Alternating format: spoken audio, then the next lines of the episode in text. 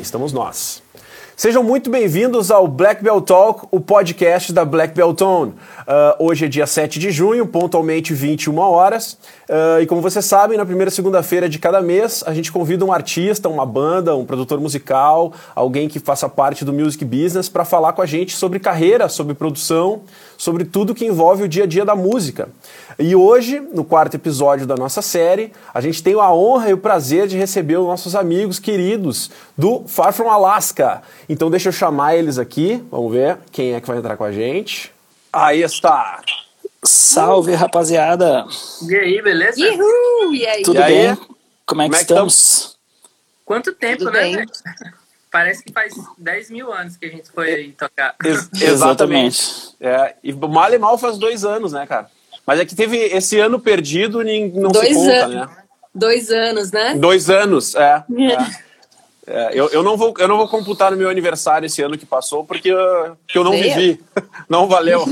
É um ano de cachorro. Tipo, É. Esse que a gente vale por 5, né? Gurizada, vamos conversar o seguinte, ó, aqui na, no Black Belt Talk a gente fala de qualquer coisa, mas a gente inverte as or a ordem natural das entrevistas, né? Toda entrevista começa com aquela história, como é que surgiu a banda, e como é que veio o nome, e tipo, cara, o pessoal que conhece Far From Alaska já sabe essa história. Então, tipo, essa história, a gente, se chegar nela, a gente vocês contam ela de novo, senão as pessoas podem ver em outras entrevistas. Eu quero saber o seguinte, o que que tá rolando agora? O que, que vocês estão fazendo hoje do Far From Alaska? O que está rolando? Gravação? É disco? É single? O que, que nós temos? A gente tá até sumido, na verdade. Esse nosso Instagram a gente deixou lá, tipo, sem mexer, pra não, não gerar tanta expectativa, porque a gente tava fazendo o terceiro disco e aí a pandemia realmente atrapalhou. A gente. é, eu fui pra Natal, a gente ficou separado. Agora, Atrapalhou mesmo o processo. fazendo E aí, eu tô, eu tô ouvindo. Também ouvi. É, é o teu que tá aberto aí, Cuca? Não, não, eu, eu abri aqui, mas já fechei de novo. Ah, beleza, Agora segue, segue o baile. Então, aí a pandemia pegou a gente real, assim. E aí a gente deu uma parada grande na, na composição da coisa. E aí a gente tá meio sumidinho de propósito pra quando eu vim, tipo, vim na voadora. É, eu, eu reparei, achando. Eu reparei aqui para conversar com vocês, né? Fiz um apanhado geral de redes sociais, YouTube, vi tudo de novo, as coisas que eu já tinha visto, vi tudo de novo, da- dos discos, os singles e tal. E eu vi que a última postagem de vocês do Instagram como Far From Alaska foi tipo março de 2020, né? E aí, é isso que eu eu queria perguntar, se tinha sido de propósito, assim, não, vamos deixar quietinho, ou se realmente não teve o que produzir de conteúdo nesse período. É, a gente. Foi, a foi gente- de propósito. É, fala É, aí, Rafa. propósito. Eu eu ia falar só das músicas que a gente até lançou.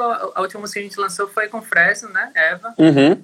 A gente vem lançando assim quase todos os anos, acho que desde 2013, né? Sei lá, a gente lança coisa, mas realmente assim, sem muito conteúdo porque parou o show, parou tudo. A gente é, ficou é, ficou meio parado mesmo assim. Aí não adiantava a gente estar ali só por, por estar. Acho que, que é mais massa a gente segurar um pouquinho para dar saudade.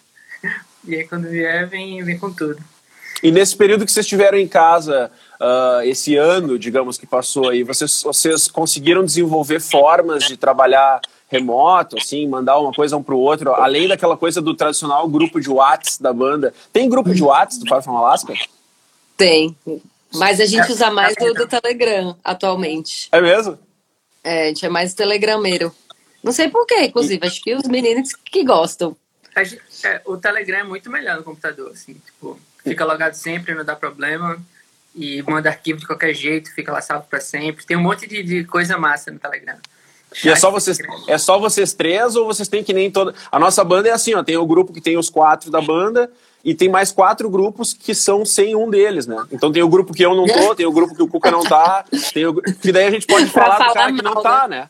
É. Exatamente, Como exatamente. vocês são Boa três, ideia. como Não, mas vocês são é- três é um problema, né? Porque daí é ou é um grupo de três ou é uma conversa privada. Isso, É então uma já conversa tem. privada. Já No tem, caso, né? é uma conversa privada aí. Quando precisa. E, to- e Mas todo sim, mundo é você tava falando. Ah, não, pode falar. Não, se todo mundo é ativão no grupo, assim, ou, é, ou tem aquele cara que lê só uma mensagem a cada 30 anos? Eu vou ficar até calada nessa. a crise é horrível de internet. Muito, muito ruim. Eu sou péssima, eu não tenho nenhuma. Olha, nasci com chip da geração passada, eu acho. Não vim com chip novo, que sabe.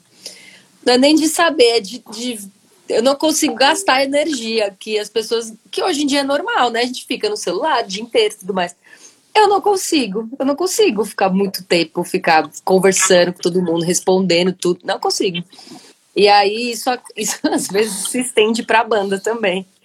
Aí eu vou ver o celular assim duas horas depois, sei lá, e tem três ligações, 50 mensagens só da, só da banda. Tipo. Yeah. É, eu, eu esqueci alguma coisa. E eu sou chato, eu leio tudo, comento tudo, falo, perturbo, é, tô lá sempre, tô online direto, vou né? O Rafa sou eu, então. O Rafa sou eu no grupo da Black Beltonic. Eu sou o cara que, que fica mandando, mandando, mandando. E a Cris é o Paulista, que é o nosso batera. E a gente, inclusive, criou um grupo chamado Agenda Black Beltonic, que esse é o, é o grupo que ele tem obrigação de ler que é para dizer assim, quando é que vai ter ensaio, quando é que vai ter show, quando é que vai ter gravação. Então, esse grupo não pode conversa, é só agenda. É Aí só o grupo da é o grupo da Black Beltone, aqui tem conversa.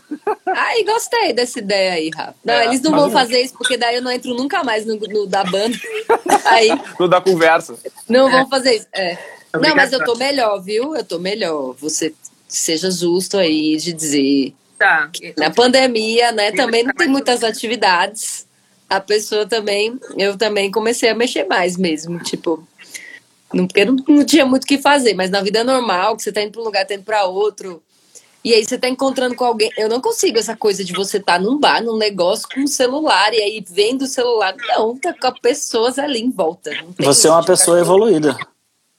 Ou, ou, ou não evoluída o suficiente. Né? Porque a, Mas vou... a galera é todo mundo assim. Mas voltando à história da produção, o que, que tu estava falando ali, Cris? Como é que vocês se viraram nesse período aí? Ah, sim. Nossa, foi um período de. Foi muito louco, né? Porque a gente é uma banda muito de show, muito de estúdio, muito de fazer as coisas já pensando no, no live, né? Pensando em como vai ser. E aí a pandemia veio, a gente não podia, naquele primeiro momento ali, a gente não tinha nem como ensaiar juntos, nem fazer nada, e a gente já estava com. Já estava começando a compor pro terceiro disco, já estava com algumas músicas, algumas coisas. Aí a gente decidiu começar a, tipo, ah, vamos, vamos fazer, vamos dar uma otimizada, vamos começar a aprender a mexer nessas ferramentas aí. E aí, no fim das contas, foi um ano massa nesse sentido, porque a gente aprendeu a, assim, ainda muito básico, mas a gente aprendeu a, a gravar um disco no computador, por exemplo. É, o Rafa começou a aprender, eu comecei a aprender também. Aos pouquinhos, no começo, achando tudo horrível de, de ter que ficar fazendo os, os sons no coisa. E depois a gente foi meio que abrindo a cabeça demais até. A gente entrou de cabeça nesse mundo de dessas ferramentas digitais todas, de instrumento virtual, de, de beats eletrônicos, de todo esse mundo que a gente não. A gente já curtia, mas a gente não estava por dentro por causa do jeito que a nossa banda é, que é esse lance de ser show, show, fazer show, uma guitarra, só tem uma guitarra, só tem um baixo, só tem uma bateria. E aí foi um ano de descobertas, no fim das contas. Acho que a gente teve sorte de, de, de rolar essa, essa descoberta, né? Porque é um, esse período é muito. Acho que o pessoal tá tentando aprender coisas novas, mas às vezes não tem nem energia direito, né? Porque tudo tão incerto, as coisas estão tudo mal, assim, né? Os shows todos cancelados e tudo. Sim. Mas a gente teve a sorte de conseguir aprender uma nova habilidade aí. É, eu estava eu tava vendo as entrevistas de vocês uh, do ano passado e do outro, e também fui voltando lá para o passado, assisti de novo o documentário de vocês lá gravando com a Silvia Massi e tal, e entrevistas do início. E a, a sensação que eu tive é que os dois primeiros discos de vocês foram coisas meio que feitas com urgência. Vocês me corrigem se eu estiver errado. Assim, o primeiro, talvez mais urgente ainda, porque era aquela coisa assim de a banda nasceu, já é gigante, já tem show, ah, tá aqui o disco. E aí eu vi o Rafa falando numa entrevista que foram lá para Silvia e também não estava bem fechada as músicas, então tipo tava lá e já tinha que gravar, né? Como é que vocês acham que isso vai contrastar com o, com o próximo disco? Porque agora vocês de, de certa forma vocês tiveram bastante tempo para pensar, assim, vocês acham que isso uh, vai ser positivo, negativo, indiferente? Como é que como é que rolou isso? É, eu, Não, é porque você, você falou do contraste, eu acho que esse contraste vai estar no 100% total, porque muitas coisas vão mudar. Porque, como a Cris estava falando, a gente era um bando de fazer as músicas no estúdio, então, é, na hora que a gente tinha uma ideia, essa ideia morria se a gente não conseguisse executar bem no soasse bem ao vivo. E aí, tanto que, que o nosso show, assim, tudo que aconteceu na nossa vida foi porque as pessoas viram ao vivo. Desde convite para tocar no Download Festival lá da, da, da França, foi porque a pessoa viu ao vivo e chamou. Então, tipo, o ao vivo da gente é, é, era era a coisa mais era é, é uma coisa forte, né, na banda. E aí agora com esse lance de fazer no computador, que é uma experiência nova para todo mundo, vai ser muito diferente. Então, Eu... de verdade vai ser vai, não, não tem como ser igual. Eu me lembro quando vocês estiveram aqui, a gente conversou sobre produção, aquele papo de músico que sempre rola, né? Que, que usa de pedal, de uhum. amp e tal. Eu me lembro que na época eu acho que o Rafa falou que, tipo, bah, eu não sei nada no computador, não sei, não sei se era o Rafa ou a Cris, um de vocês não sabia, tipo, Todos. dar um rec e gravar uma trilha, assim, nada. Todos. A gente não faz. Todos, não, todos. A gente, a gente não, não... Faz, não, não sabia mesmo. E aí, de verdade, na pandemia, eu tirei para estudar mesmo. Vi um monte de curso, vi um monte de YouTube, vi um monte de gente fazendo mil coisas e fui aprender e curti muito. O que, que, vocês esco que, que vocês escolheram de, de, de, plataforma? Assim? Vamos todo mundo trabalhar Ableton Live, Logic, Pro Tools, para onde é que vocês foram? Time Ableton. E Ableton? É. É. Time é. Ableton. Exato. É. Ableton é demais, né? É, eu comecei no Logic e tal, mas uh, eu, eu achei o, o Ableton mais leve, apesar dele ser mais feinho, entre aspas, eu achei mais não sei. O Logic é bem intuitivo, é massa. Só que eu não sei, não sei qual foi. Eu, eu decidi pelo Ableton mesmo.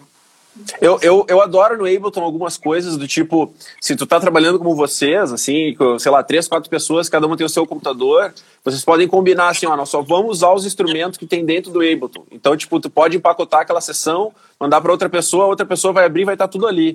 Porque se é lógico, aí um tem a versão não sei o que, que não tem o plugin, aí outro. Aí tipo, é impossível é. coordenar, né?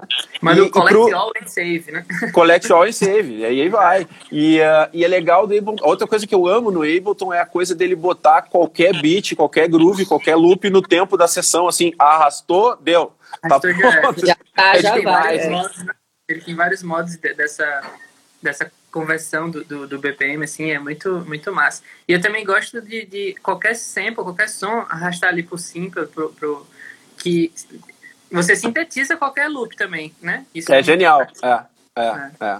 Eu sempre, eu, eu tenho essa regra meio para mim quando eu tô produzindo, de sempre dar uma modificadinha na coisa, assim, por uma coisa nerd, assim, de achar que alguém pode usar aquele sample igual o meu, assim. Então, se eu, se eu pegar um clap, eu aumento ele meio tom no clap. Tipo, é uma coisa que não faz nenhum sentido, mas eu aumento meio tom daquele clap ao baixo, ou, tipo, uhum. sabe? Sempre, sempre faço uma coisinha para que o meu vá soar diferente de outro, se outra pessoa usar aquela mesma coisa, né? Uh, mas, é, eu, assim, nós da Black Belt Tony, a gente, a gente já produ... a gente ao contrário de vocês, a gente já produzia muito remoto. Apesar da gente ser uma banda que todo mundo mora relativamente perto, Uh, a nossa rotina do dia a dia nos fazia ensaiar no máximo uma vez por semana. Assim, assim, era uma vez por semana, às vezes uma vez a cada duas semanas. Então, o nosso primeiro disco foi praticamente produzido no WhatsApp. então, assim, era Caramba. cara mandando assim, um solfejo num áudio, o cara manda um pedacinho de um negócio, e aí o outro manda o MIDI e tal. Então, é, a gente meio que se adaptou rápido à pandemia, porque nós já meio que vivia na pandemia, já, esse negócio isolado. Tem uma curiosidade, assim, que, tipo, eu só parei pra pensar nisso depois de morar aqui. A gente é de Natal, né? Morou lá até 2014, 2015, sei lá. E os discos da gente foram feitos em ensaios de duas horas, uma vez por semana. Era a nossa realidade. Assim, no máximo, quando a gente queria ensaiar muito, ensaiava duas vezes na semana, num ensaio de duas horas, e tudo dava certo e dava tempo. Hoje é, é impossível.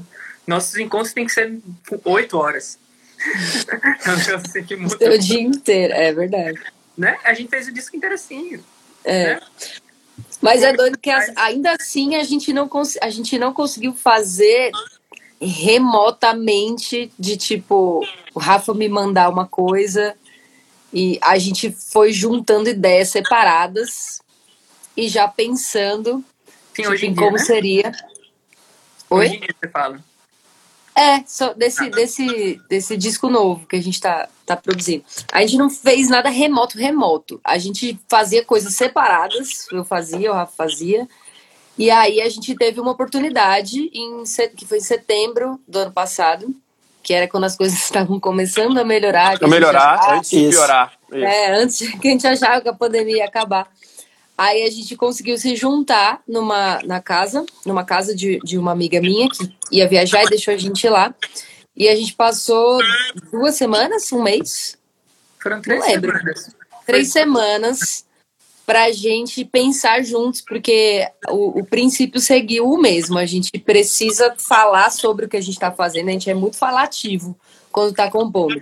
A gente é muito de explicar o que, está querendo. Ó, oh, eu fiz isso porque eu queria uma vibe assim, assim, assado, e não sei o quê. E aí a gente precisa desse feedback imediato para a gente não embarcar numa viagem uhum. e depois a banda inteira estava pensando outra coisa, então alguém não concorda. A gente precisa ir resolvendo ponto por ponto juntos na mesma hora. A gente é muito chato, né? A gente é muito chato, tipo. E aí, quando, quando se eu tô fazendo um negócio sozinho, eu já tô fazendo, tipo, pô, mas quando a Cris ouvir isso aqui, ela vai, não sei o quê. E a Cris a mesma coisa. Então, quando, já tá, quando tá junto, a gente já decide junto pra onde que vai, entendeu? E aí é melhor, funciona melhor junto. Você é. já sabe mais ou menos o que, que cada um acha bom e o que, que acha ruim do que tu tá fazendo. Assim, ah, vou fazer essa frase aqui, mas eu sei que ela não vai gostar, então não vou nem mostrar essa frase, vou partir para uma outra. É, ru é ruim de compor, sim, porque você já fica com esse sentimento de que. É, eu sou designer também. Se eu for fazer uma arte para uma pessoa que, que gosta de umas coisas que eu não acho tão legal, é difícil. Porque você vai querer fazer um negócio que você, para onde você quer levar, mas você sabe que a pessoa vai querer uma coisa Sabe? E é, é, é ruim. É, é, ruim que você vai se podando. Deixar ruim, Rafa, compor comigo? Eu acho muito bom. Eu acho que... Esse é o momento, é o momento é. arquivo confidencial. Eu acho que a gente se completa de verdade. De, tipo, eu não. Você tem um monte. Você olha para um monte de coisa que eu não tô. Eu nem tá, tá nem passando nem perto da minha cabeça, assim. E aí isso é muito massa, porque eu tenho as minhas doideiras lá que você também não, não se importa tanto, mas gosta que eu, que, que eu esteja ali fazendo aquelas coisas. E você também tem as coisas que eu nem tô pensando. E aí a gente acha que é uma boa duplinha, assim, na composição. Vocês têm, é. vocês têm, vocês têm alguém, uh, pelo que tu tá dizendo, talvez seja a Cris, na banda que meio que age como um produtor permanente, assim. Porque vocês tinham a Silvia Massi lá produzindo o disco e tal, mas alguém na banda meio que sempre faz o papel do cara que é o, assim, o que recebe as ideias, media, faz o meio campo, assim, tipo, tá, Nós tá, dois. então vamos... É vocês dois. Desde sempre. É, desde sempre, nós dois. E é muito. É, é mais do que tocar, é mais do que propor coisas tocando. É mais sobre decidir o que fazer juntos. Tipo, eu sei os, como o Rafa gosta de fazer riffs, eu sei. Então, às vezes, eu trago uma coisa já pensando, pronto, Rafa, aí ele resolve aí que ele vai botar uma guitarra do jeito que ele bota aí. E ele, às vezes, chega com uns riffs quebrados, em 10, uns riffs de 10 segundos, e tipo, vamos fazer uma música disso, e aí sou eu que vou construir a, a coisa. Então rola a gente já é, já é pensando no outro, assim, no que o outro vai resolver, no que o outro vai, vai desenrolar. E aí é ótimo, porque tira, tira até um pouco do peso, assim, da, da composição, né?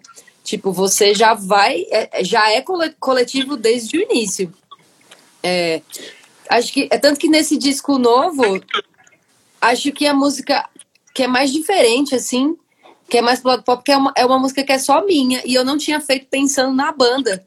E aí ela ficou uma música muito diferente, porque como eu não, não fiz com esse pensamento, então ela era outra coisa já, mas a gente tocou ela, a gente fez ela virar a música do Purple Alaska, mas é engraçado porque dá para perceber a diferença Isso entre as outras. Tem dificuldade, porque quando, quando rola uma parada assim, às vezes eu não sei nem o que eu vou fazer. Porque não me cabe mesmo, assim. Eu, a, a, na ideia dela, dela não, não, não me cabe. A gente fica até. Passa um tempão noiando o que é que eu vou fazer na música, porque. E eu acho que vale falar também outra coisa que a gente tá conversando aqui, e eu garanto que a cabeça dela também tá nisso. A gente tá falando só do instrumental, só da música em si. Vocal é uma coisa separada depois de tudo, a gente passa muito tempo na concepção da, do som. E aí, quando vai para essa é. outra parte, aí eu já me retiro. Eu só tô, eu só fico dizendo, ah, gosto, não gosto, mas não não é real minha área assim. Aí ela que que brilha. Deixa eu aproveitar esse gancho para perguntar uma coisa que eu até tinha colocado no meu roteiro aqui, porque eu sempre faço um roteiro que na verdade não serve para nada, né? É só para o caso de todo mundo ficar quieto, eu ter para algum lugar para ir, mas em quatro episódios isso nunca aconteceu. Mas uma pergunta que eu tinha colocado era justamente essa, assim, uh, se uh, em que momento vocês decidem sobre o que o disco vai tratar, tipo, de que que nós vamos falar, sobre o que vão ser as letras?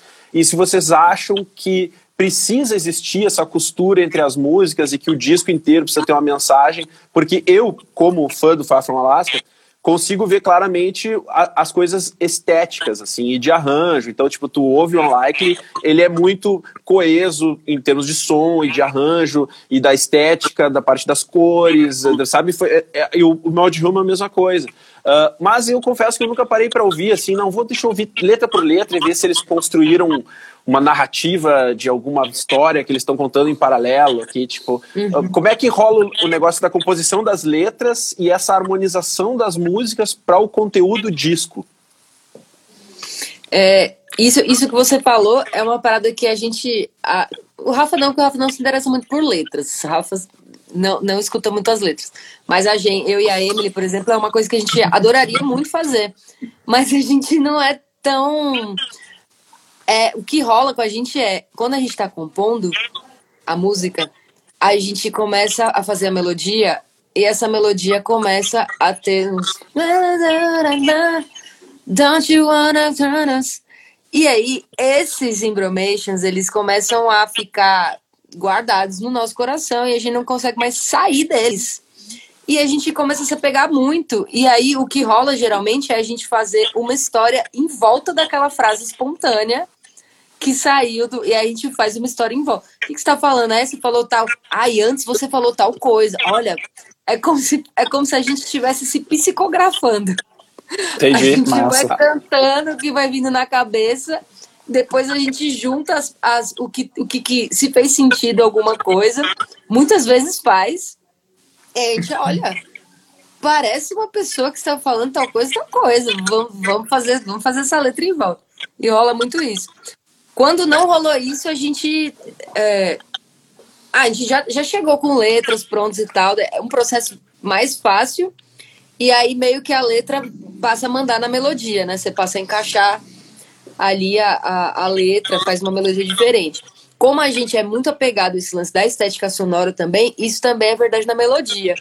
Então, pra gente é mais importante o, o desenho melodia. da melodia do que exatamente o que está dizendo. E quando tem um embromation, assim, que rola, que a gente fala uma palavra que soou muito bem, aí é, é, desse jeito que eu falei. Aí a gente vai fazer uma música inteira em volta e é isso aí, porque a gente não vai conseguir desapegar daquele... Isso que, que eles falou, é, ela tá falando sobre letra, mas pode ser qualquer coisa. Pode ser, ela comprou o synth novo, achou um preset e fez um som a gente faz a música inteira em cima daquele negócio que a gente pirou. Então, tipo, a, a gente trata como se fosse um instrumento. É legal vai... porque esses tempos o Gilmore do Pink Floyd estava leiloando uma coleção de guitarras dele lá, não sei se vocês viram. Era uma, uma, centena de guitarras, cada uma valia uma fortuna e tal. E aí ele disse justamente isso, assim, ah, a, a, cada uma dessas guitarras me deu uma música. Porque é assim, ele, tipo, ele comprava uma guitarra nova, sentava, fazia um riff e tal, e saía uma música daquela guitarra. Né? Então, tipo, é ser inspirado por coisas como o preset que tu achou aleatoriamente, ou como um barulho que tu ouviu na rua e tal. E é bem massa, né?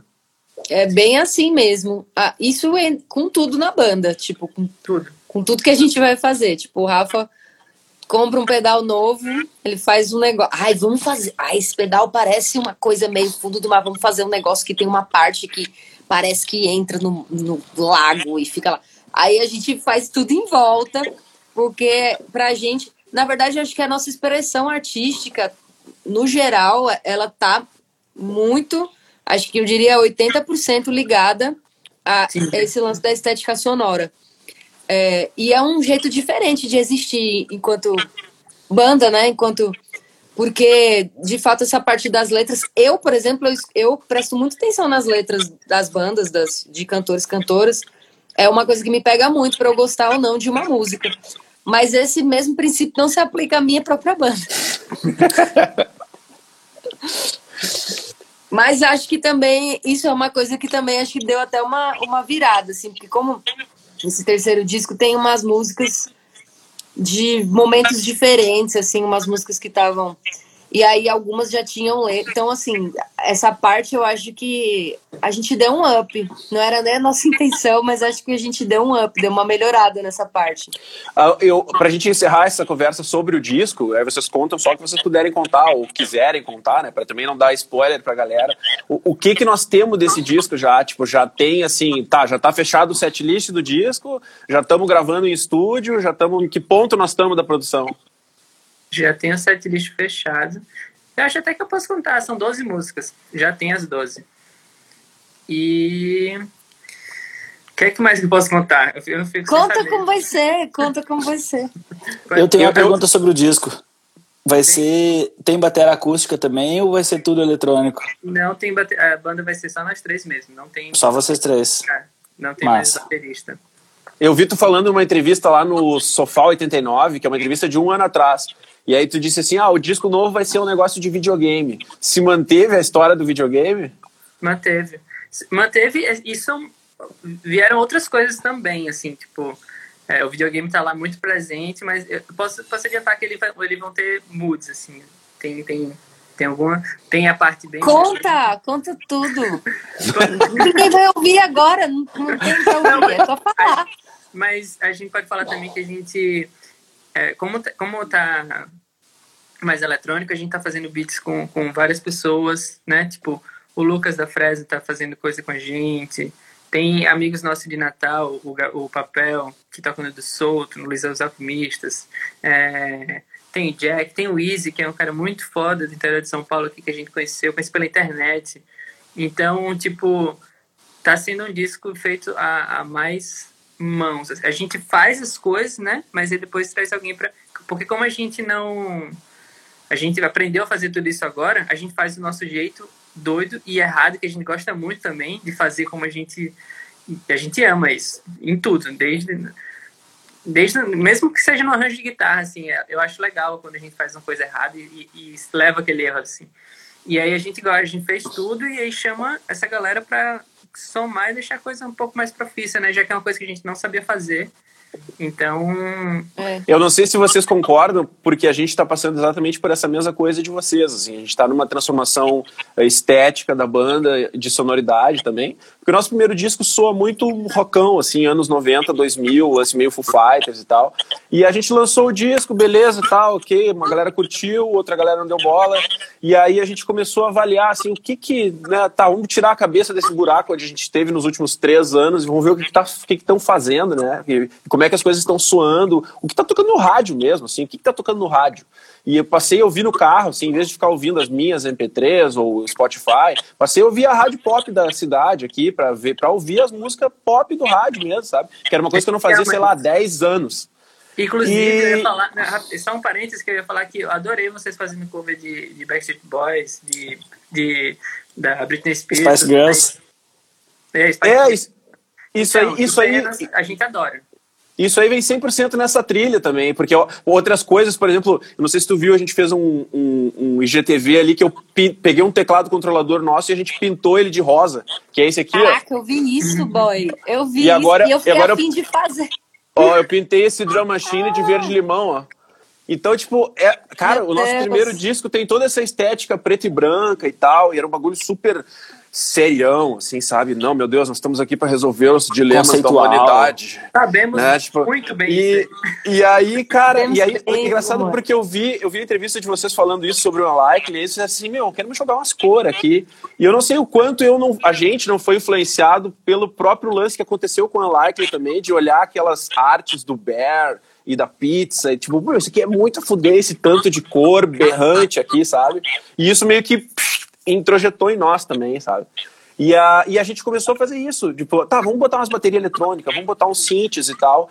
E quem olha de fora, quem é ro roqueiro tradicional, fica dizendo assim, ah, mas é só umas coisinhas de fazer no computador, como se isso fosse mais fácil que tocar guitarra. E é muito mais difícil. Muito mais difícil. né? Não sei que você, como é que foi a experiência de vocês com esse, com esse mundo, assim, porque para nós está sendo uma transição muito interessante, muito legal. A gente está contando com a, com a parceria do Dudu Prudente, que é um produtor que está lá na Bélgica também, está fazendo uns beats para nós e tal, e ajudando nesses arranjos. E, mas é um mundo assim, quem faz tem muito talento e mérito em fazer, porque é foda. Com certeza. Não, e as referências, assim, é, pra gente, no começo foi até um pouco. Como é que eu digo? É, tipo, é meio dar uma na cabeça, porque é tanta timbre, é tanta coisa. A gente que é bem controlador, assim, dessa parte, é, dava até uma agonia. Abrir qualquer plugin de instrumento e tem 12 mil presets. Tipo, eu vou ter que escutar um por um. Um por um. Ah, eu vou ter que E eu escutar. faço isso com meus pedais. Porque nas minhas coisas também, os meus synths, as minhas coisas, tipo, eu mexo, eu escuto, vejo todos os presets, aí vejo como é que mexe, vejo se precisa mudar alguma coisa. É to, tudo, eu sei tudo que tem lá. Se precisar de alguma coisa, eu sei o que, que tem. E aí, nesse, nesse mundo do, dos plugins das coisas, é impossível você ter controle de tudo, né? De saber tudo que tem lá. E aí eu acho que esse é o tipo de. Esse é, esse é, esse é o lance também, né? É você ir tendo experiência para você já saber onde achar os sons que você está imaginando na sua cabeça. Porque eles com Vocês certeza existem.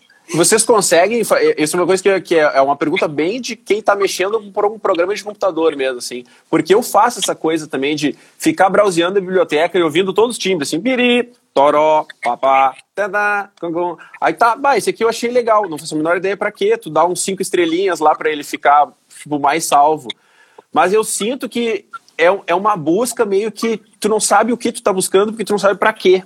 E aí, às vezes, às vezes é mais prático tu começar a fazer a música e dizer assim, tá, agora eu preciso um baixo que faça. Tá, beleza, agora eu vou atrás desse baixo, então. É, foi meio nessa vibe aí, quando a gente se juntou pra, pra, pra fazer o disco juntos. Era meio que era um negócio tipo assim. E aí tem. A gente tava usando.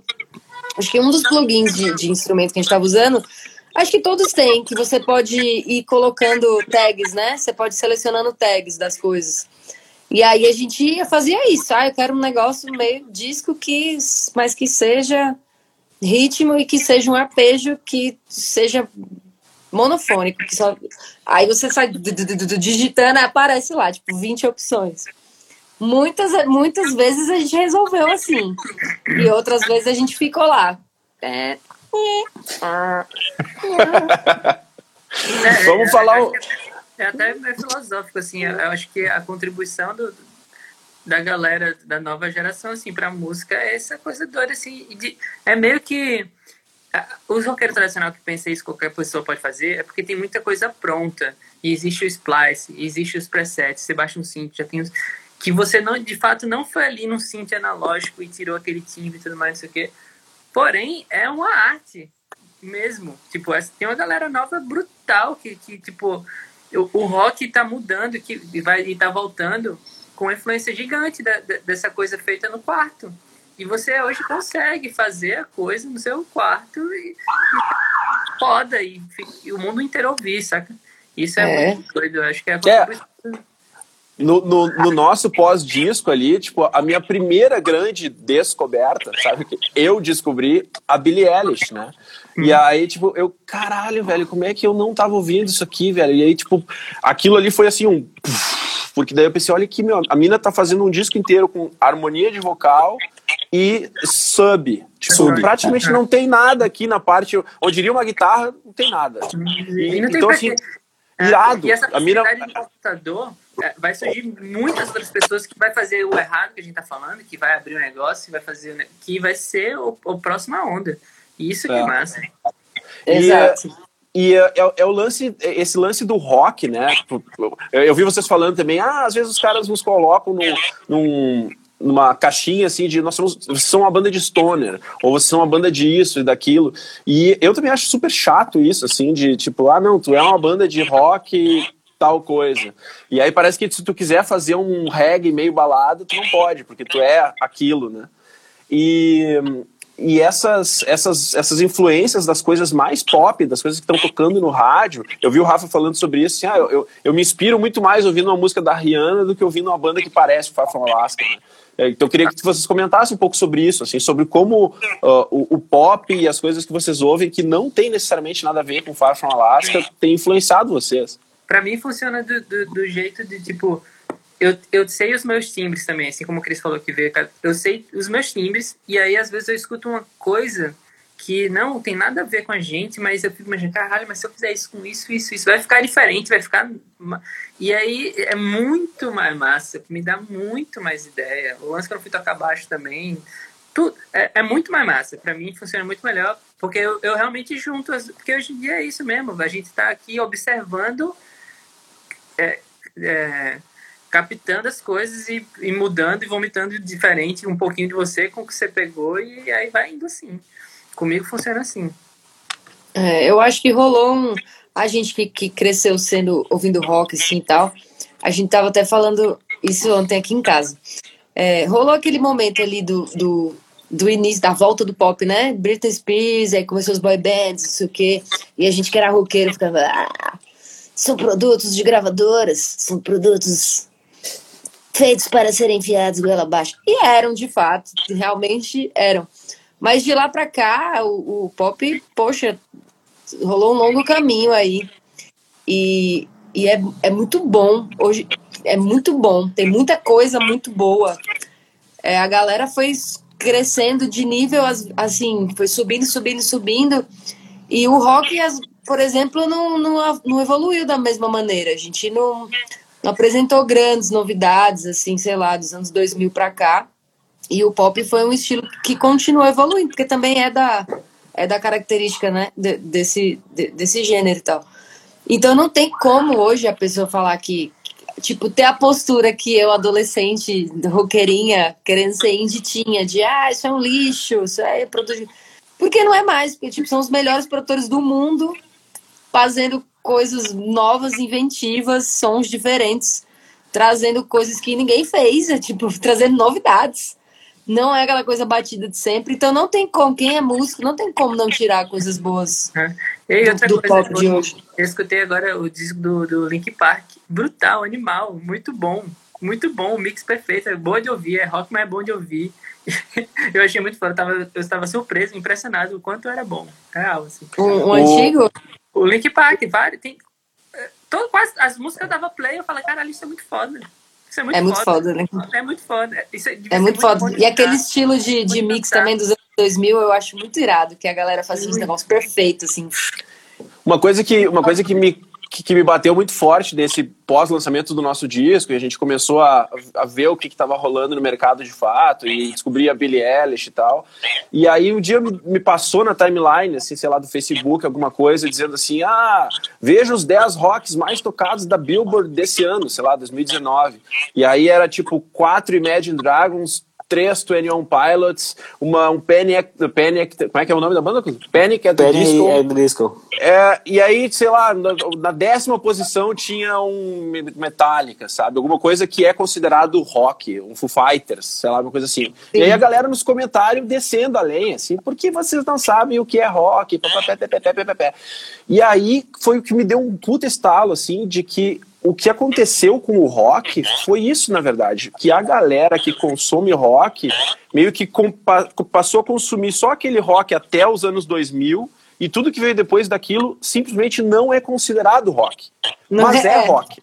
Entendeu? Ah, e, e, a, e, a, atitude dessas coisas, a atitude da Billie Eilish, a atitude dos Twenty One Pilots é a atitude rock, que era aquela atitude do, nos anos 80, o cara pegar e fazer um synthzão com bateria eletrônica para negar o Led Zeppelin, sabe? Aquilo era rock Exato. full sabe? Exato, e a galera de hoje, exato. a galera de hoje não consegue ver que a Billie Eilish, o Young Blood e o Twenty One Pilots estão negando a estética do Metallica de propósito. Então eles não querem ser mais aquilo, mas e eles são a fuder no que eles fazem. E mais outro parênteses, Twenty One Pilots era uma banda que eu não conhecia, só ouvi falar e tal, não sei o que, muita gente falando. Eu fui escutar o disco, um, um, achei um preto com muito foda, achei muito foda.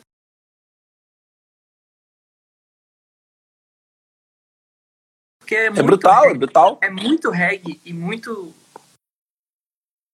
Sãozinho lá no Spotify. Né, realmente. Eu curti de verdade, entrou para minha, as minhas músicas. Esse disco Eles reggae lançaram- eletrônico rock deles. Eles lançaram um disco novo a semana passada e tá brutal, cara, animal, assim. É uma banda que, em termos de produção, assim, tudo que eles fazem é perfeito, assim, animal.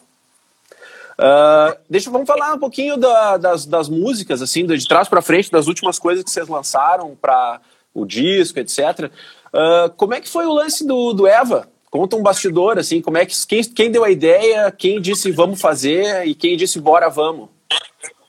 A, a ideia veio do Lucas mesmo, assim. E aí o, o- da gente participar, por a gente estar junto e fazendo, ele produzindo junto umas paradas com a gente, é, ele deu um play, olha aqui que a gente tá fazendo. E eu acho que ele tinha pensado até outra pessoa, talvez, para cantar. E aí a Emily, caralho, cara, eu não sei se a Emily falou que queria cantar ou se ele na hora chamou ela. E Acho que rolou lembro- uma empolgação coletiva, assim, na Sim. hora que Muito ele mostrou, ficou aquele. Ah, A gente ama Cher, velho. E aí foi nessa, foi nessa, nessa proximidade, assim, de, de, de trampar junto agora que rolou o, o convite barra a gente também se oferecendo. Foi, o- foi, o Thiago, foi o Thiago que mixou, não? O Thiago Abrão. Não sei, viu? Eu, Eu acho, eu não sei quem mixou eu acho também. que foi o próprio Lucas e ele mandou pra alguém. Porque eu, eu não sei se o Thiago, o, Thiago Abrão, esse que é parceiro do Lucas, tá aí em São Paulo também, é aquelas coincidências do mundo da música minúsculo, né? O Paulista, nosso batera, ele era da Ana Bijalva, que era a mesma banda do Thiago Abrão, que agora tá aí Sim, trampando com o banda. Lucas. Então, tipo, o, o Paulista, que é o nosso atual batera, batera da Black Beltone, era da Ana Bijalva, que era a mesma banda do Rafa Rocha, e a mesma banda do, do Felipe do Tágua Tágua, e a mesma banda do Thiago Abrão e tal. É uma banda que explodiu, fizeram o 10... Gabriel é muito foda. Muito É, foda. isso aí. Tágua, tágua, E- foda. É, tipo, então essa galera, tipo, é, é tudo a mesma galera aqui dos gaúchos, o Lucas Silveira também e tal. E, e eu, eu, foi, é, foi- eu acho que é a primeira, ou talvez a única música de todas as 48 que estão no Spotify de vocês, que a Emily canta em português, né? Acho que sim. Ela fez uma participação com a Pete também, que eu acho que, que é em português. É em inglês, mas, é no- mas não é nossa, né? É só ela sozinha. É, e tem também a que a gente fez pro CBLOL, o, o How Bad Do You Want It, que, que a- a música é em inglês, acho que é que tá no Spotify da gente, acho que é todo em inglês, mas na abertura, lá na apresentação, a gente fez. é, tem, tem versão em inglês, ou em português, gigante, assim. Tem português também.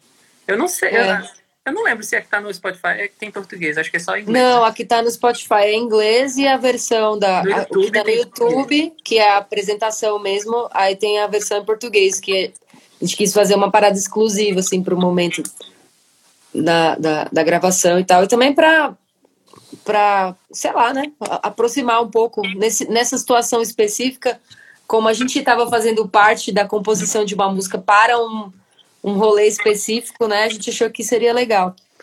E os, esses, os outros feats de vocês, uma coisa que me surpreendeu quando eu fui ver a discografia toda é que a maioria dos feats de vocês foi pré-Likely, né? Então, com o Ego Q Talent, com a, com a Super Combo, com a Scalene, todo mundo foi antes do Unlikely, né? E, É. inclu- inclusive, o Relentless Game lá com o Scalene é a música mais tocada de vocês no Spotify, né? Tipo, tipo tem 5 milhões de plays e Cobra Sim. tem, tipo, 2 milhões. Eu achei massa, tipo, irado. É, a música foi gigante, tocou na novela também, né? Tocou numa novela da, da Globo. Ah, foi isso então que deu essa catapultada nela. É, E aí, é- é... são com as duas bandas. E, e a Scalene também te- teve todo aquela, aquele lance de, de Globo, de né, Superstar e tudo mais. Então Uhum. ajudou a andar muito. É uma visibilidade muito grande mesmo.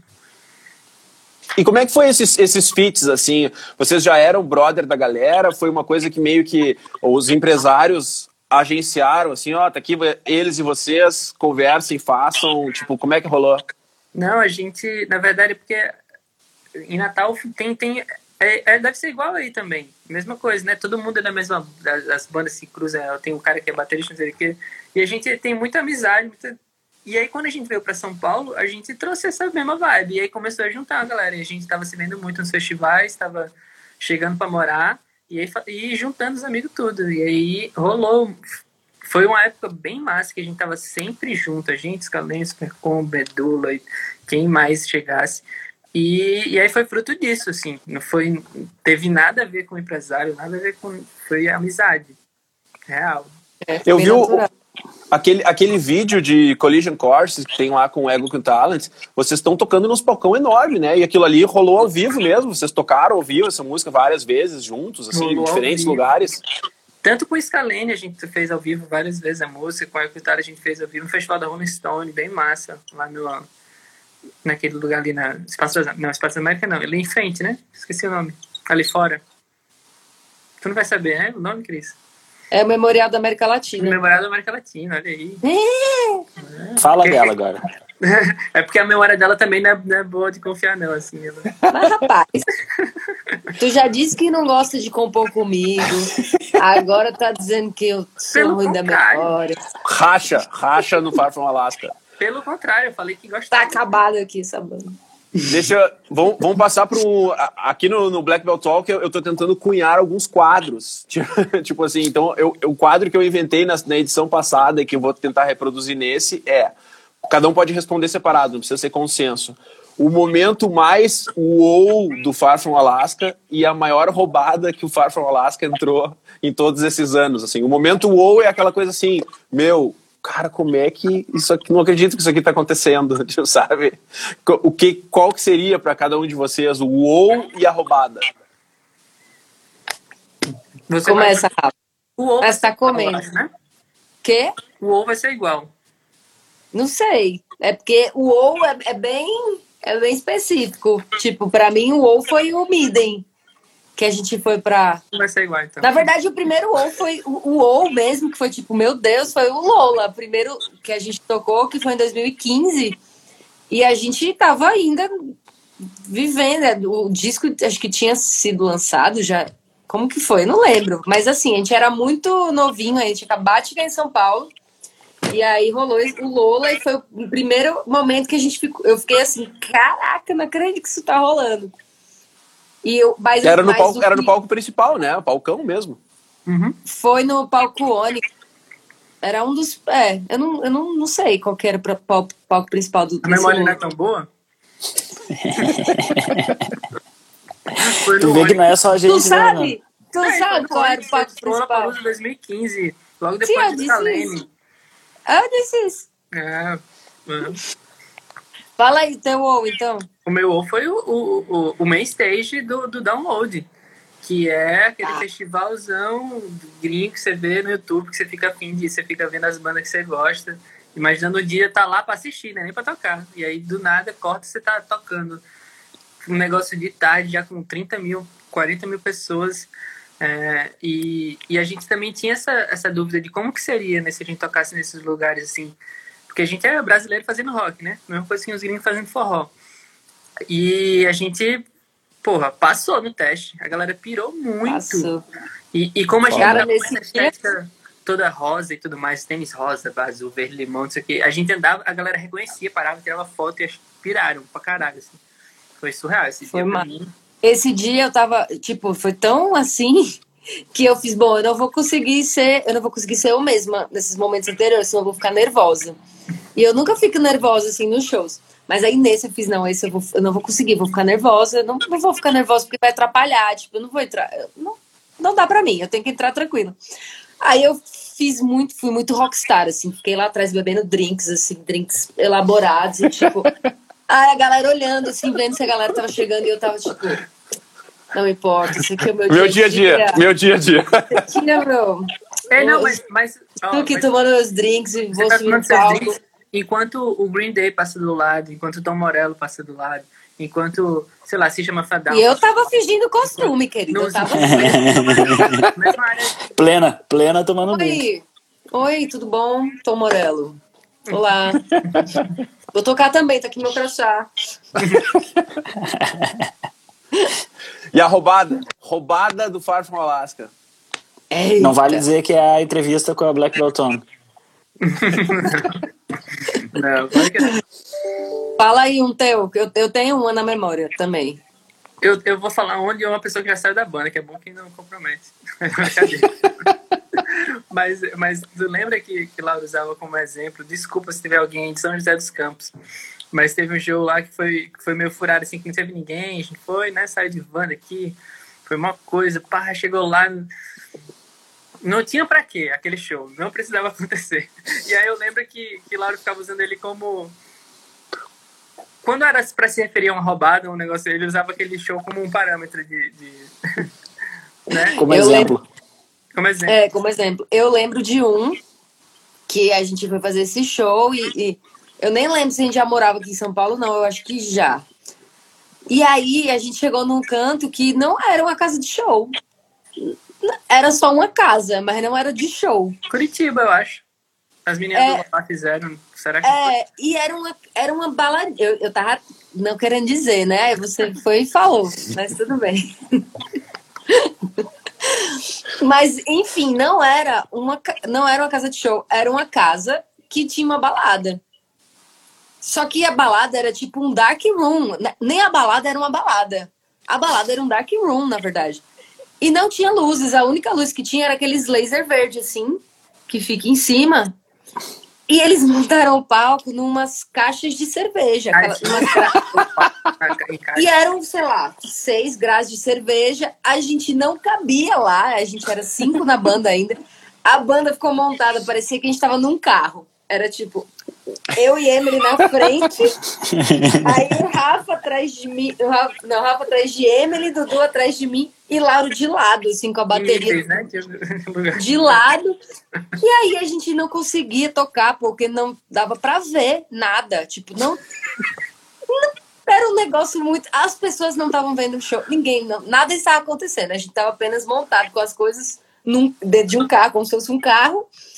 E aí alguém, tinha, acho que uma das meninas que estavam promovendo o show, pegou a luz da, da câmera dela, que ela tava fazendo umas imagens e colocou de baixo para cima. Né? Pronto, era, a luz do, do show foi essa. e a ah, gente foi lá, a gente Mas tem várias situações, a gente, se for contar aqui, teve uma no show no Ano Novo que a gente tocou na Prefeitura de Natal, que, que simplesmente... Mas não foi roubado isso. É, é, não foi roubado, mas foi... É, Essa história aí não precisa contar, não. Essa pra história gente foi, aí... sim. Porque tinha, tinha hora, né? Tinha, a gente era a banda que ia tocar antes da virada, então o show precisava começar, sei lá, 11 até meia-noite tinha que parar, porque tinha que falar virada. Sim. Alguém, só um parêntese que alguém falou, literalmente na grade da programação. Aí Cris inventou de comer ginga com tapioca, que é uma parada que é um prato típico assim de Natal, que é uns peixinhos bem fritos, você come inteiro com tapioca. E é na praia, e ela foi. E aí Cris sumiu. E o show tinha que começar às 11. E aí a gente falou, velho, então ó, vamos subir no palco, a gente faz uma introdução longa, faz barulho, ela vai ouvir que o show começou e ela vem. Só que a gente foi pro palco, fez a introdução, barulho, pá, e cada Cris, velho, que não chegava. E aí a gente começou, a gente tava achando engraçado, mas a gente começou a ficar preocupado de ela ter sido sequestrada, passou mal e tá caída em algum canto, não sabia. E a gente tocou três músicas sem ela, cara. Caralho. Na terceira música eu vejo ela vindo correndo, assim. Não, corta pra. O show começou. Cara, foi muito azar esse dia, porque eu não tava longe do palco, mas o vento tava por outro lado. Então eu não escutei. E a gente sentou, pra, tava eu e minha Sentada numas cadeirinhas, assim, comendo giga com tapioca. Ai, vamos levar uma pros meninos, vamos pedir uma pra viagem. Bem tranquilas, assim, como se. Eita, eu caí? Eu Ou eu caí. Eu tô te ouvindo Ai. também. Ah, é porque ficou tudo rodando aqui. Todo é, mundo. pra mim tá, ficou. Tá, agora tá bom. É, rodou pra todo mundo aqui. Aí a gente pediu, não escutou nada. E tinha um cara tocando teclado, assim, bem. Sabe? Tipo, tocando teclado, cantando uns é. bregas. E a gente lá curtindo, nem aí. Quando a gente, quando a gente começou, quando foi voltando, eu não ouvi o, o, o show, eu vi as luzes do palco rodando Aí eu fiz, eita! Eita, acho que estão começando. Quando eu, come, quando eu comecei a andar em direção ao palco, eu vi pelo. Eu sabia o setlist de cota, que tava na terceira música, aí eu saí correndo. aí o Rafa me viu correndo, não sei, com olhos de lince, porque eu fiz, bom, ninguém vai me ver, tava lotado, né, meu? Aí o Rafa me viu correndo lá no coisa, eu só vi, aí ele fazendo assim do palco. Vai se fuder. Aí eu subi, cara, foi, foi trash porque a, a produtora da gente tava branca. Ela, tipo, tava todo mundo.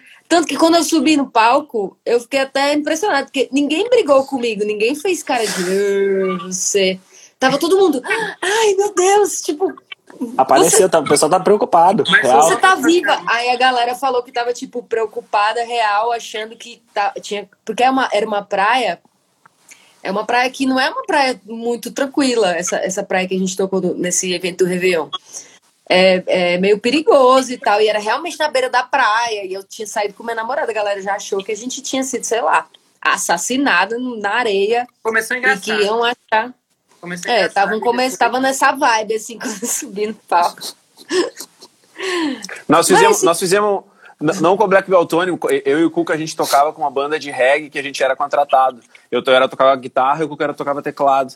E uma vez a gente foi fazer um show assim também, num, sei lá, no interior aqui do Rio Grande do Sul, e quando a gente chegou o palco, era tipo oito mesas daquelas de cerveja, daquelas de abrir, sabe, de boteco, que ah. tem um X assim embaixo. Era oito delas com quatro, com quatro compensado em cima. E aí, tipo, no que tu assim? subia, no que tu subia, a mesa já dava uma bambeada aqui, assim, tipo. Então, a, a, tu tocou a noite inteira, assim, só que, ó, check, check. Porque tu, se tu te mexesse, ia abaixo o palco, assim. E a gente fez o show inteiro naquele. naquele navio. naquele navio. Eu acho que esse foi pior do que as grades de cerveja ainda, porque pelo menos era baixinha as grades de cerveja. Não, ali foi tenso, foi tenso. mas, é, mas eu acho que é isso. Roubada, roubada faz muito parte da estrada. Deixa eu perguntar para vocês. Tem que saber desenrolar, né? Também. É, acho que estrada é isso, né? Você saber desenrolar. Pessoas também pagaram para ver o show, você tem que fazer o que der ali. Não Sem dá para regar, né? É, exato. Nós estamos chegando perto da nossa uma hora de live, então daqui a pouco a gente já vai encerrar, para também não tomar muito tempo de vocês aí. Mas eu queria falar um pouco dos clipes de vocês, que eu, eu dei uma browseada no YouTube lá e descobri bastante coisa que eu nunca tinha visto e tal. Uh, e como é que é? Vocês curtem fazer os clipes? Não estão nem aí para os clipes? Tipo, é um, é, um, é, é um prazer fazer ou assim, que merda, tem que gravar o clipe? É um prazer fazer, mas a gente é meio desorganizado. E a gente, a gente pensa tanto, a gente gasta a energia inteira na criatividade da time, aquelas coisas. E essas outras coisas a gente é muito ruim, a gente depende de pessoas que chegam e querem fazer e vamos e ajuda, mas a gente ama fazer, assim, a gente curte muito. Mas a gente não. É meio ruim em todo o resto. A gente é ruim em divulgar o YouTube direito, a gente é ruim na, em tudo. A gente faz as músicas. Faz as músicas. Sabe que eu, eu, eu, nunca tinha visto o clipe de Dino versus Dino, né? E é muito engraçado porque vocês gravaram lá em Natal. É, no, Rio Grande do Norte, que é uma praia. No Rio Grande do Norte. A, a, gente gravou agora, em janeiro desse ano, um clipe da, de uma música nossa que vai ser lançada num, num, lugar aqui no Rio Grande do Sul que é muito parecido. Inclusive as cenas ah. são parecidas. Só que no nosso clipe a gente não tá tocando banda completa, é um por vez. Mas tem essa mesma vibe, assim, um monte de dunas, o baterista no alto, no meio do nada, o cara com uma, uma câmera passando na volta dele. E aí, quando eu vi o clipe de Dino versus Dino, eu pensei, gente, a gente copiou o clipe dos caras sem saber. Sem saber. Talvez o diretor do clipe soubesse e não falou nada para ninguém. Pode ser, de repente ele usou o Farfão Alaska de referência e não nos falou nada. É, mas, é, mas é, achei isso de boa, é isso mesmo. Sempre, e sempre, aí. A gente também, quando a gente. Depois eu vi um monte de clipe de, de areia também. Eu vi, caralho, olha aqui, isso aqui, tem, tem vários. Tem, um, tem um clipe da Ego Kill Talent que é feito num desertão, assim, também de Last Ride, acho, se não me engano, que é do é, caralho. As imagens são é fantásticas. Aí, e aí é de propósito mesmo, assim. É, ele, o Clever gosta dessas coisas. Ele gosta de paisagem natural. Grandiosas, assim, esses. Gosta de um take, assim, bem de longe. E aí ele fez. Usando ele mesmo como referência, assim. Uhum. O único clipe que vocês não aparecem tocando, que não é o clipe de performance, é o clipe de About Knives, né? Que, que é aquela pessoa com uma máscara, que é meio um sobrevivente, assim, passando em vários lugares. E tem uma cena daquilo que é lá no Oregon, lá na Silvia, porque tem um bagulho que é uma nevasca, assim, né? Foi gravado em cinco países aquele clipe. Foi muito, muito legal a história. É o mesmo diretor do Dino, é, não é no Oregon, mas é, as cenas acho que de neve são, são no Chile. São no Chile. Tem é. curiosidade ali que algo. Não, não é sempre a mesma pessoa que está com a roupa, mas é uma curiosidade que uma das pessoas ali é o Lauro. As cenas que a gente gravou no mesmo lugar de Dino, a gente que foi lá, é o Lauro que vestiu a roupa, ele que está ali por baixo do, E aí, no final aparece só a Emily, né? Mas a gente não, não aparece. Mas é. é... Engra... E uma outra coisa que, que aí eu, eu, vi o clipe de Thievery e me lembrei de um caso que aconteceu com a Black Beltone recentemente, que eu comprei um pedal de fuzz. Desde que a gente começou a, a, a ouvir o Far From Alaska, eu tenho comprado diferentes pedais de fuzz para ver se eu me adapto a eles. Até agora eu não consegui. Aí eu comprei um novo, o mais um, sei lá, o quarto. É, Exato. Aí, aí eu, beleza. Aí eu peguei, botei um setup assim, disse, bah, esse timbre ficou a fuder, assim. Aí eu larguei um misão assim, né? Tã. E aí eu, bah, é... E aí, cara, eu fiz exatamente isso. Pum, teroré, pam, parará, pum, parará. Pô, legal isso aqui, hein? E botei uma câmera, gravei, mandei pros guri. No dia seguinte eu gravei uma batera, eu mesmo gravei. Comecei a construir uma sessão, assim, e mandei pros guri e ninguém disse nada. Tipo, foi indo adiante, assim, a música nova da Black Beltone. Aí um dia eu tô correndo, né, na, de, com os fones, Spotify, assim, lá pela Santos começa, pum, parará. Eu, ih, caceta a minha música. Mas a gente tem, tem uma coisa que ele tem que ser bom de tocar. E isso é uma coisa que você pega a guitarra e, e sai aquilo. Então, todos os riffs que você for tocar, ele é gostoso de tocar. Ele tem uma coisinha que que dá pra você tocar sem se preocupar com o dedo só. E a gente tem muito... Foi o meu momento, o meu momento Ringo Starr, que eu disse que o Ringo Starr fazia isso, né? Ele, ele ouvia as músicas, aí ele dormia, no dia seguinte ele chegava no estúdio, achava que aquilo tinha sido uma ideia dele, aí mostrava pros caras, bah, olha essa música aqui que eu fiz, e os caras, cara, isso aí é a música do fulano, velho. Meu Deus. É, Mas foi bizarro, às vezes rola, assim, a gente faz umas coisas, assim, de melodia, especialmente. Canta um negócio. A gente, não, isso existe. Isso existe, isso existe, fica dias. E aí, às vezes, não tem nada a ver, porque de fato, tá chegando o fim da live, minha memória realmente não é boa. Então, eu acho que eu tô cantando aquela música que eu escutei ontem, mas aí eu já compus uma nova música, porque eu não lembro mais da, da música. Então, nesse caso, dá muito certo. Porque quando eu vou ver, eu fiz, não, eu lembrei já o que, que era. Várias vezes eu fico pros vezes, não, mas isso parece não sei o quê. Aí eu mostro pra eles, não, era isso aqui, na real. Nada a ver. Numa você uma outra banda. isso, você cantou outra coisa. Numa outra banda que nós tivemos também, que era de autoral, uh, nós tínhamos uma música que não tinha introdução. E ficamos vários ensaios assim, puta, o que vamos fazer, o que vamos fazer, o que vamos fazer, aí beleza. Aí uma manhã eu acordei assim, pá, a introdução tava na cabeça. Chegou, aquele dia casualmente tinha ensaio, chegou, mostrei para eles, pá, todo mundo achou que legal, tal, não sei o que. Fizemos show tocando essa introdução. Passou um tempo dali, eu ouvi, cara, a música passada era exatamente uma passada da música do Foo Fighters, só que em outro tom. Caramba. Mas é porque fica. É, velho. É porque fica, não tem como. Era o Era uma passada de Everlong, eu acho, se eu não me engano. E era exatamente igual ao que eu tinha sugerido e ninguém tinha falado nada. É, e as coisas boas são essas que são as mais simples. Aí é, é isso aí. É muito fácil. Tem ali poucas notas, né? Para não é dizer fácil. que a gente não falou da, da passagem de vocês lá com a Silvia Massi, uh, porque é impossível não falar desse assunto, porque foi muito a fuder, né? Tipo, é, é o bagulho irado, assim. E eu já vi todo mundo falando com você sobre o negócio das frutas, sobre as mesas níveis, sobre os amplificadores, sobre como foi foda e tudo mais. Uma, uma coisa que eu nunca vi ninguém perguntar para você sobre a viagem lá, e que vocês podem responder ou não, se não quiserem, era assim, cara, o Edu já não estava muito afim de nada, né, nessa, nessa viagem, assim, porque no documentário, assim, cara, eu, eu eu vou falar por mim, vocês confirmam ou não, não dizem nada. Eu fiquei com muita raiva dele, cara. Porque, assim, tipo, claramente vocês quatro estavam vivendo, assim, o time of my life, assim, e o cara, é, beleza. Tipo, ah, né, tamo aqui, né, tá gravando aqui com a Silvia Massi. Porra, velho, tu tá gravando com a Silvia Massi, velho! Eu acho que pode falar assim, eu acho que eu acho que a gente sentiu essa mesma coisa nesse momento. Acho que foi por causa disso que, que, é. que foi logo depois daquilo, assim, né, que ele saiu. Mas o cara, tipo, não tava no clima mesmo, era isso?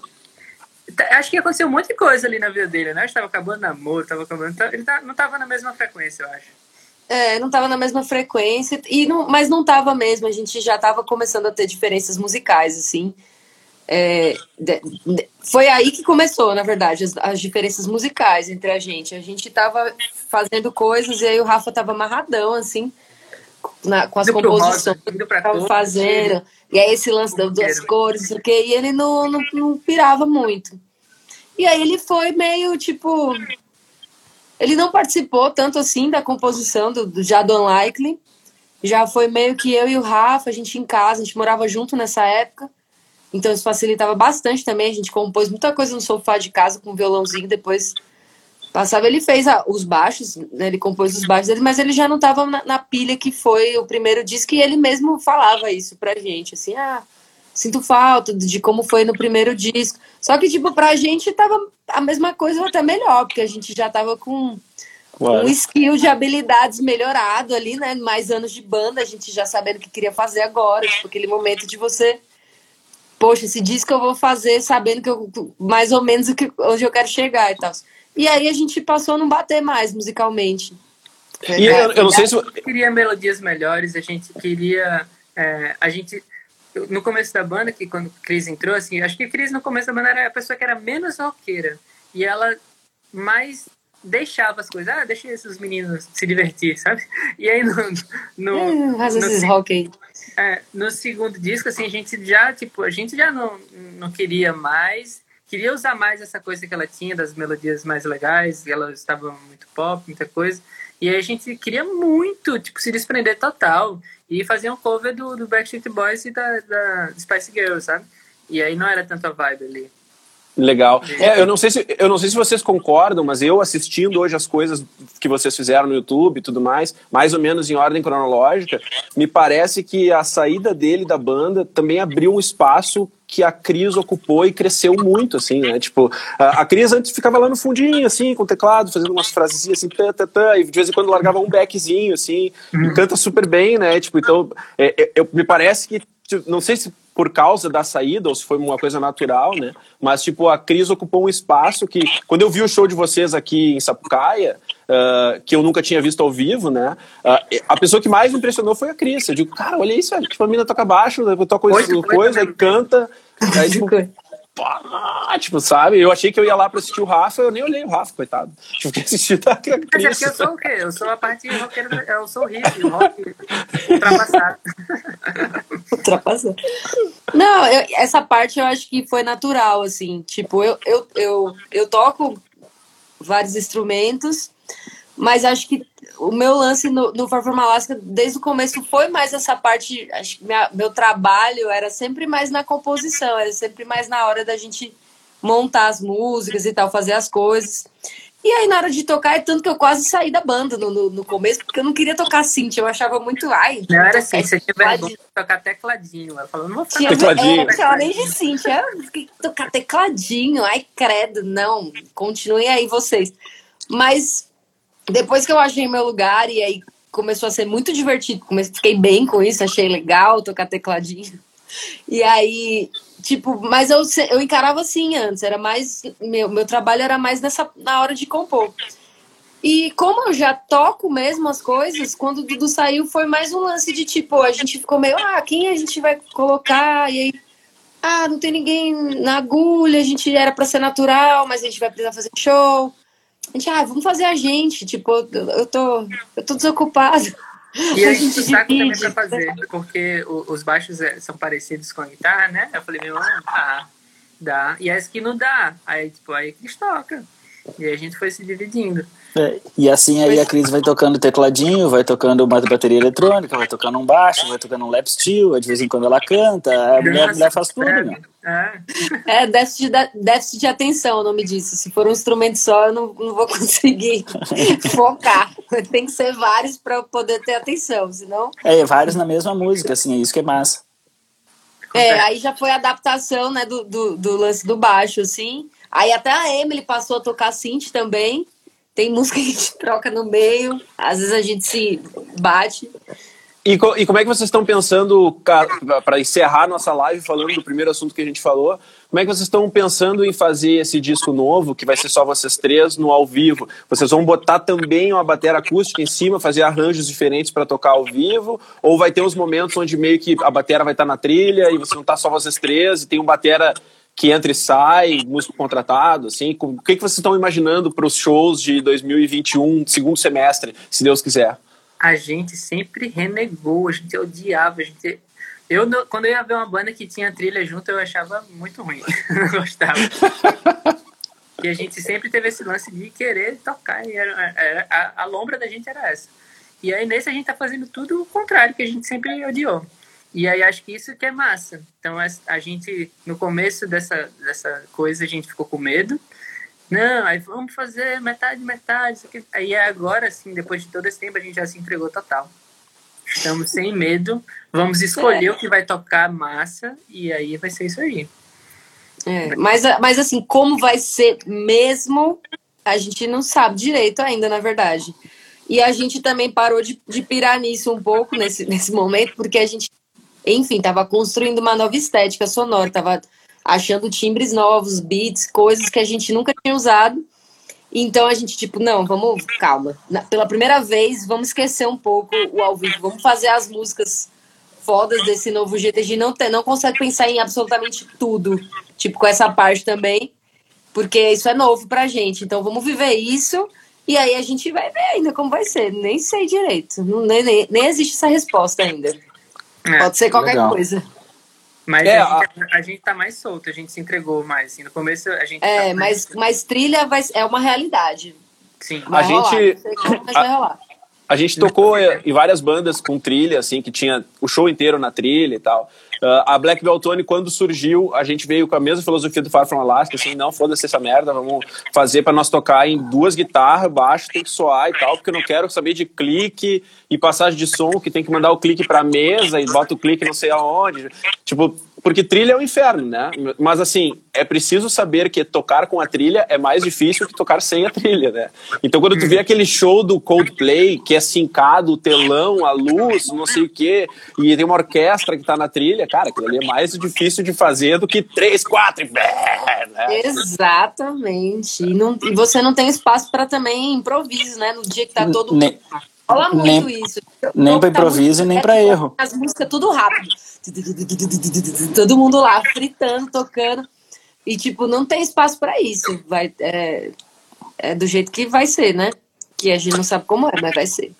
Mas sabe que esse negócio de não ter espaço para improviso, uh, o Twenty One Pilots, que a gente estava falando antes, eles, ele, bom, são dois caras, né? Então, obviamente, quase tudo tá na trilha, exceto o que eles estão os dois fazendo ao vivo. Só que eles fazem muito essa coisa de vamos chamar a galera, canta o pessoal da esquerda, canta o pessoal da direita, blá, blá, blá, blá. E eu fiquei olhando com atenção o show deles para entender como é que eles faziam isso e lá pelas tantas voltavam para música, né? Porque era impossível o cara controlar, tipo, ah, não, vamos fazer 78 compassos nessa hora, tu vai contando aí, tá? Tipo, é impossível. Então, eu concluí que tem um cara lá que fica operando o palco com o Ableton Live da vida e fica o clique rolando, assim. Aí o cara sabe, ó, agora o cara tá chegando perto da hora de voltar. Tá chegando perto da hora de voltar. Agora vai, ó. Um, dois, pum, play. Três, quatro, e o Ableton Live assume dali pra frente, né? Então, tipo, é uma coisa que a gente vai querer implementar no nosso show também, porque fica esse meio termo entre estar amarrado a tocar o show da Xuxa, assim, sabe? Todas as músicas iguaizinhas, sim, sim. e ter uma liberdade para de vez em quando sair, fazer uma improvisão e voltar para terminar a música, né?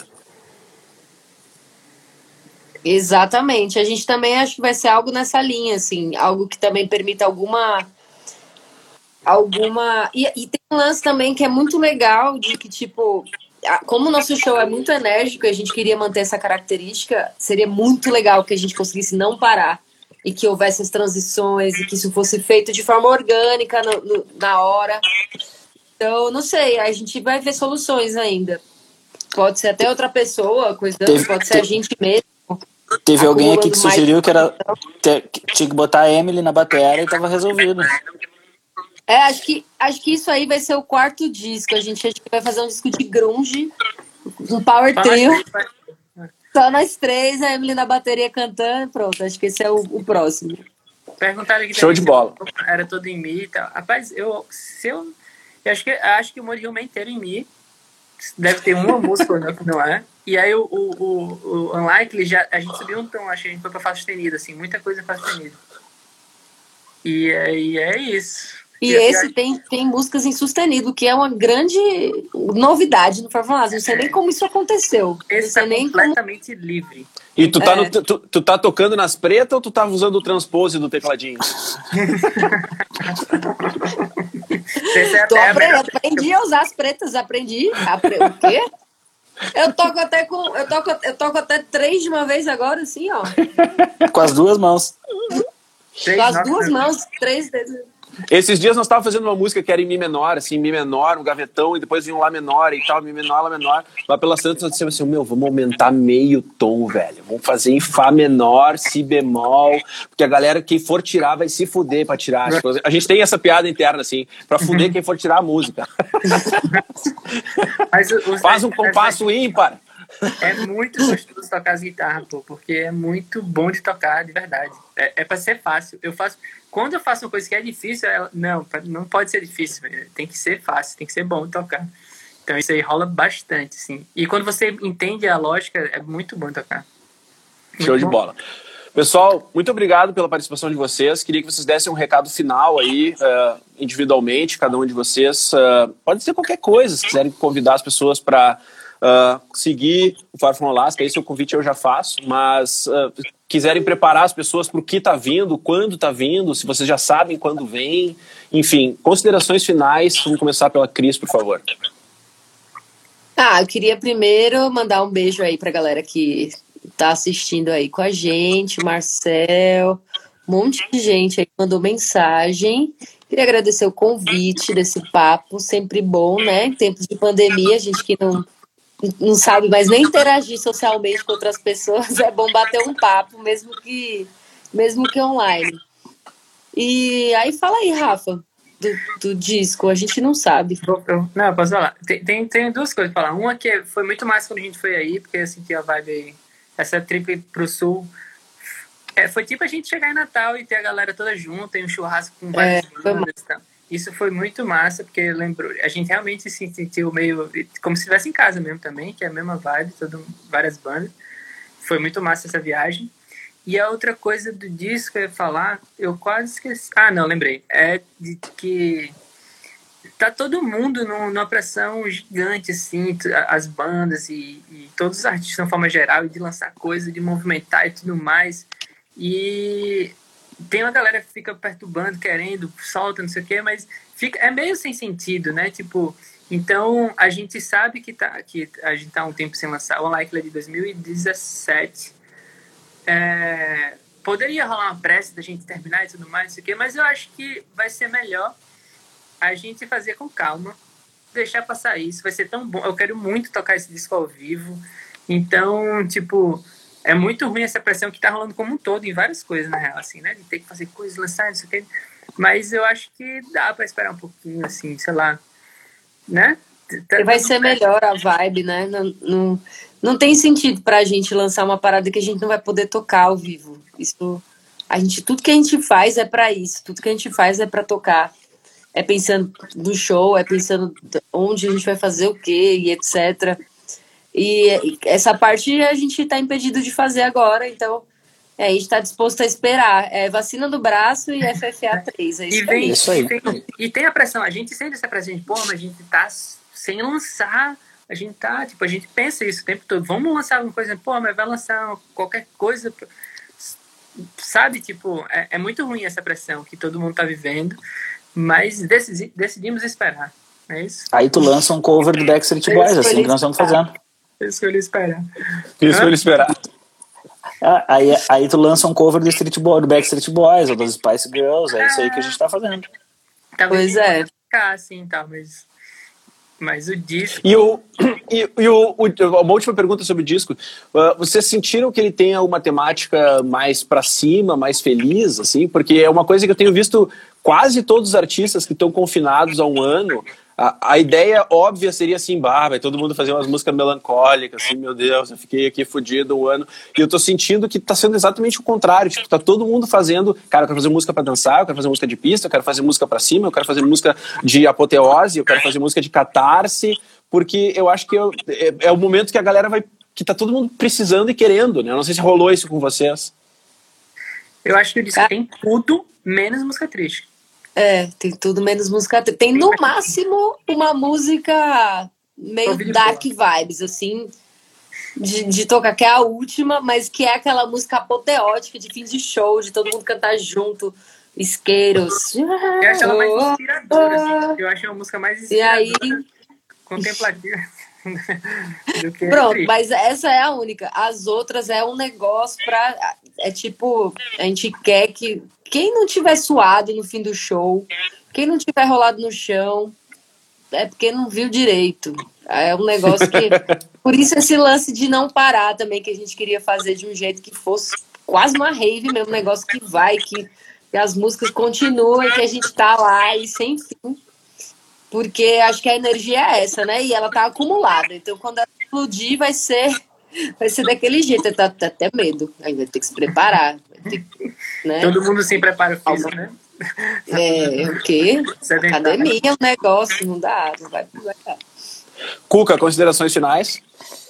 Nada demais, só agradecer aí a galera que participou junto com a gente. O pessoal da Heavy Machine, até nossos brothers aqui de Porto Alegre, comentaram se aquele 3 que tá no Instagram lá, um meio parecido com o 3 do Mortal Kombat, tem a ver com a história do, do disco ser na linha meio do game. Se foi uma pura coincidência. Não, não foi coincidência, foi de propósito. Mas é como não tem ainda o, o visual do terceiro, e a gente tá pro eletrônico, tá pro videogame, tá pros beats, tá? Foi uma, uma brincadeira mesmo, assim, de pra deixar Boa. lá por enquanto. É o 3, eu, eu peguei o 3 do. É o 3 do Mortal Kombat mesmo, né? É. E é, é, o, é o 3 do terceiro disco ou é o 3 da banda é um trio? É tudo. É tudo. É o terceiro disco, são três pessoas. Acho que o 3 é o, é o número. É o número da vez. Músicas, o disco são blocos de três músicas. Sim. É isso. Sensacional. Agradecer Gente, então obrigado. a Cris e o Rafa. Valeu, pessoal. Beijão. Eu, valeu vocês. Beijão. Gente, muito obrigado a todo mundo que, que. Quer complementar mais uma coisa, Rafa? Não, não, era, era só isso mesmo. Eu, eu, você ia falar, eu, eu pensava que ia desligar, ah, mas tá. você ia falar outra coisa. Isso, isso. Não, eu só ia agradecer todo mundo que apareceu na live aqui, que mandou perguntas e tal. Infelizmente, a gente não consegue dar conta de tudo, porque às vezes tu corta o papo no meio e aí o negócio sai e tal. Então a gente tenta citar o pessoal e agradece todo mundo que esteve aqui. Muito obrigado para quem estiver ouvindo essa, essa live. Ela vai virar um podcast, vai ser publicado para a gente amanhã e também vai para o nosso YouTube. Então, quem estiver ouvindo em qualquer momento da história do universo daqui para frente, uh, muito obrigado para você que ouviu também. E muito obrigado por vocês dois pelo tempo e por essa parceria. Espero que a gente possa se ver pessoalmente, seja aqui em Porto Alegre, ou em São Paulo, ou no Rio, ou no Nordeste, na praia, que também seria animal. E comendo peixinho que a gente possa que a gente possa se abraçar, porque é uma coisa que todo mundo tem saudade também, eu acho, de se abraçar e Sim. poder tocar nas pessoas de verdade. É isso, é isso. É isso. Então, vai rolar, vai rolar, vai rolar. Então, show de bola. Tá Muito obrigado, gente. Esse foi mais um episódio do Black Belt Talk, o podcast da Black Belt Tony. Voltamos no mês que vem, em julho. Um beijo e até a próxima. Tchau! Beijo!